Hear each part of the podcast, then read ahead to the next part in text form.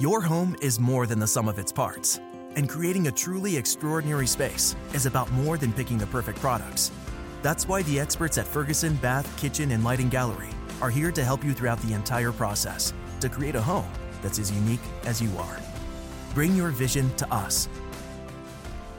Schedule your showroom consultation and see more from brands like DXV at build.com/ferguson.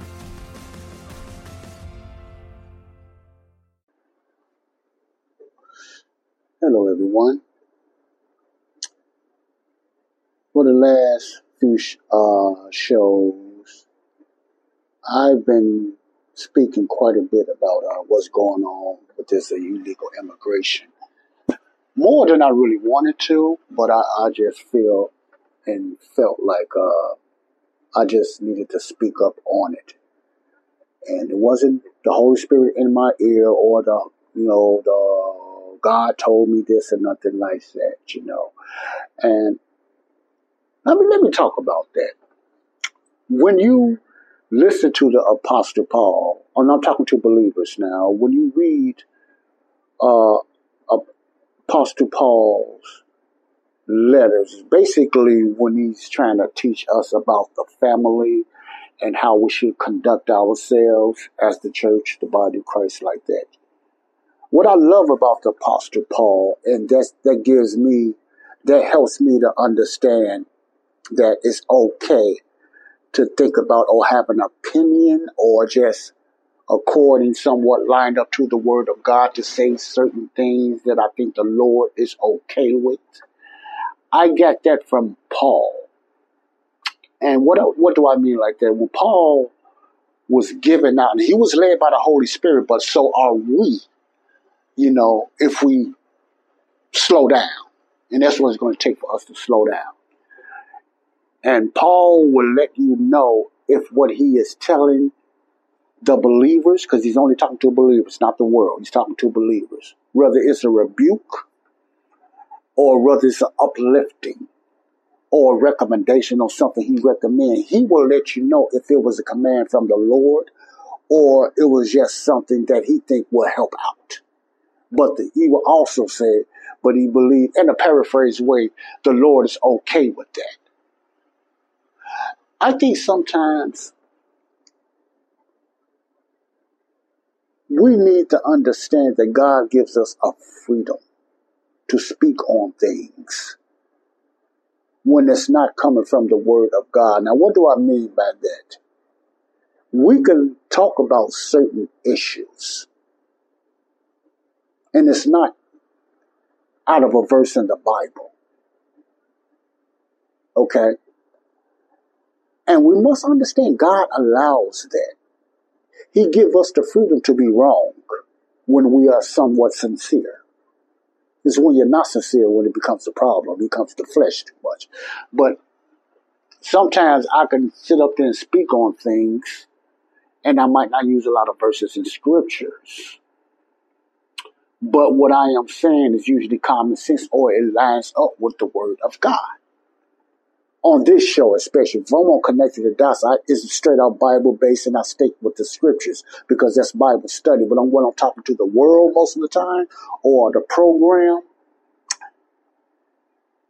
I have to understand that I have to talk in a term that's understandable to them in a worldly term and then line it up with the word of God if I can. Because even when it comes to believers, when you're talking to them, it's important for them to understand what you're saying because we live in a, in a world that's run by the prince of the power of the air, which is Satan. Now, when I'm talking to another believer or another believer talking to me, it's okay to quote verses in scriptures. That's very good when it comes to me and you or another believer. That's very good if they're lined up for us today. It's very important if those verses is for this administration or dispensation that's going to be worked for us today. That's very important. Most believers don't do that. And I think a lot of them just like to hear themselves because they, they, they're good at memorizing scriptures and binding and loosing. But uh, when we're talking to young believers, first of all, and talking to the world, we have to know what to say. We can't talk to the unsaved the same way you talk to a believer majority of the time because they have they, they are they are not spiritually capable of doing it because their spirit needs to be rejuvenated.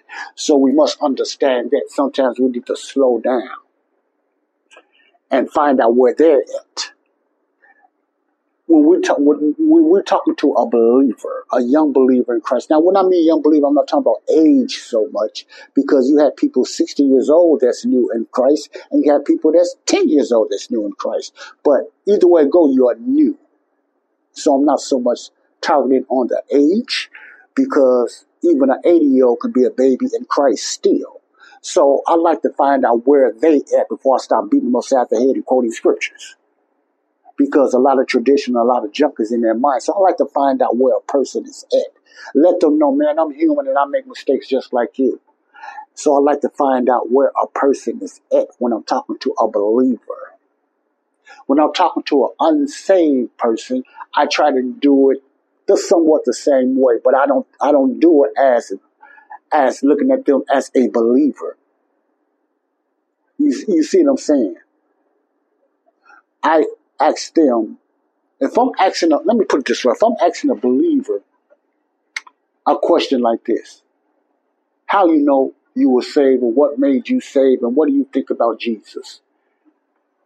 As a believer, I might ask another believer that for study and stuff like that so they can learn and they can take it from there. They're already saved, but they just still kind of in a gray area of, you know, where do they go from there as the knowledge of the truth when it comes to uh, walking in the things of God and what area should they be mostly focusing on?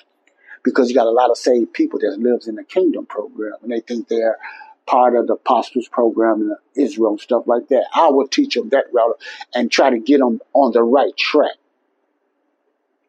When I'm talking to an unsaved person, I don't ask them about what church they went to or whatever like that. I ask them a simple question. What do you what do you know about Jesus? Who is Jesus to you? I, I get them off guard. But that had to be I had to be in the sense that wherever the conversation is going, not out of anger, it can't be out of anger because I'm trying to look down on them because they believe a certain way, they believe in a code, or they believe in this way. You know, it depends on the conversation. If a conversation is mostly on what they're talking about, what they believe, or something like that, you know, I have to listen to them. I listen to them, and I try to, not saying that's easy, I try to listen to them, whatever like that. But if I see they're very dogmatic and uh, they're not open to hearing what I have to say, then I will cut it short, one way or the other. Because I know right now, at that particular time, they're not, they don't want to hear nothing about what I have to say. Because if you don't want to hear what I have to say or another alternative when it comes to Christ, then there's no sense in me sitting here listening to your garbage and let you pull out your junk like I'm a garbage can. See, you, you understand what I'm saying? If you're not willing to hear an alternative from my side or let you know there is another way, but you're not willing to listen to it, there ain't no sense of us continuing in the conversation because you're not going to get that junk in my head and I go home thinking about all that junk you was talking about. See? I look for that opening. And a lot of times I can tell if I'm patient. I can't do that if I'm just ready to tell them they, they going to hell on you, what you talking. Because the world is the world. We have to, we still can't forget that we used to be of the world. The world go be the world. You know, and there's different levels where they're at. Some will listen, some what, some won't. The world will be the world. So don't be shocked when you hear a person cursing and talking about certain things. That's the world. You ought to be shocked or surprised when you hear a so-called believer talking a certain way, but not the world. You see what I'm saying? Don't be try to correct the world all the time, but it's okay to rebuke and correct another believer. We should be doing that, not the world, because the world, what? is the world. And sometimes we get that twisted. We try to correct the world, tell them they need to be doing this, they need to get right in this marriage, they need to be doing that. No, you, you're trying to tell them to do something that's only for the church, the body of Christ that has the Holy Spirit. Those are for us, not the world. See, we get it confused. If they're living in fornication, and they're living in adultery, it's okay to talk to them, but we can't give them biblical principles when they're not in the body of Christ. They can use certain principles, yes, don't get me wrong, but to say that they need to be doing this or they should be doing this, no. That's not a mandate for the unsaved to be doing. That's for the body of Christ, the church, to be doing when it comes to marriage duties and stuff like that because the world has their own laws and judges and duties when it comes to marriage. They are in a world of themselves. They're not part of the church. They're not part of the body of Christ. So we must differentiate and know the difference when we talk to the unsaved and the saved. Certain principles, especially the letters and the teachings of Paul, is for the young believers and we need to teach them what they need to be doing, put them on the right track. We can't put the world back on the right track. We need to get the world saved, first of all, before we give them the knowledge of the truth, 2 Timothy 2 and 4. You understand what I'm saying? And me, myself, and a lot of us, we fall into that sometimes. I'm trying to tell the world, man, you're not supposed to be doing that many of the world don't know nothing too much about adultery and fornication. They don't understand that language. Most of that language is a King James Bible type of language. And we start talking about them and there's and thous and not fornication and adultery. Man, they have no idea. A lot of them don't have no idea what you're talking about, man. They're just doing what the world do. Their spirit is dead. I know that's more, uh, that's not easy. I understand that. And it's very tempting to try to correct somebody and then showing them scriptures how they need to be living. No, why are you going to show them how they need to be lived? They cannot do that because they're not saved. Their spirit is dead. You understand what I'm saying? We only do this with our brothers and sisters. Paul's letters was for believers.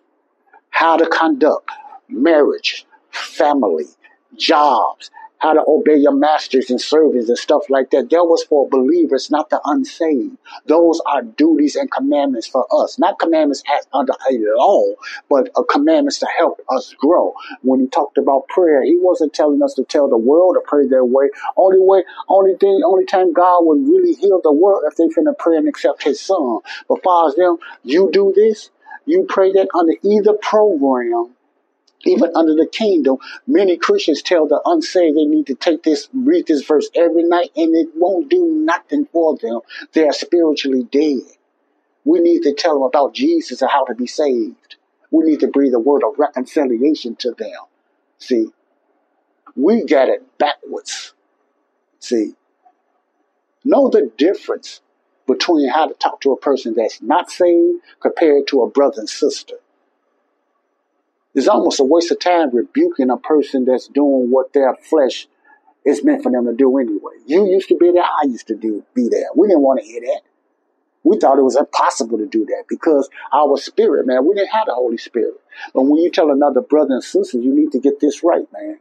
You need to be doing this in your marriage or get out of this pornography or get out of this. Then we're talking to another person. There's worldly ways to stop pornography that works. See, but when it comes to Christians, we can't come to them in the spiritual way of that. We have to lead them to some type of program for their addiction that's somewhat worldly. Never heard this, but that's the deal, man. Come on, let's not get twisted. We have to accept we are a spirit born church, body of Christ. Know the difference of how to talk to the unsaved compared to your brothers and sisters in Christ. Real talk from Joseph Brownlee, Body of Christ Real Talk. Word for the day. God bless you. Love you all. Bye bye. Peace out. Peace out. Peace out. Listen to me. Peace out. Love you. Your home is more than the sum of its parts, and creating a truly extraordinary space is about more than picking the perfect products. That's why the experts at Ferguson Bath, Kitchen, and Lighting Gallery are here to help you throughout the entire process to create a home that's as unique as you are. Bring your vision to us Schedule your showroom consultation and see more from brands like DXV at build.com/ferguson.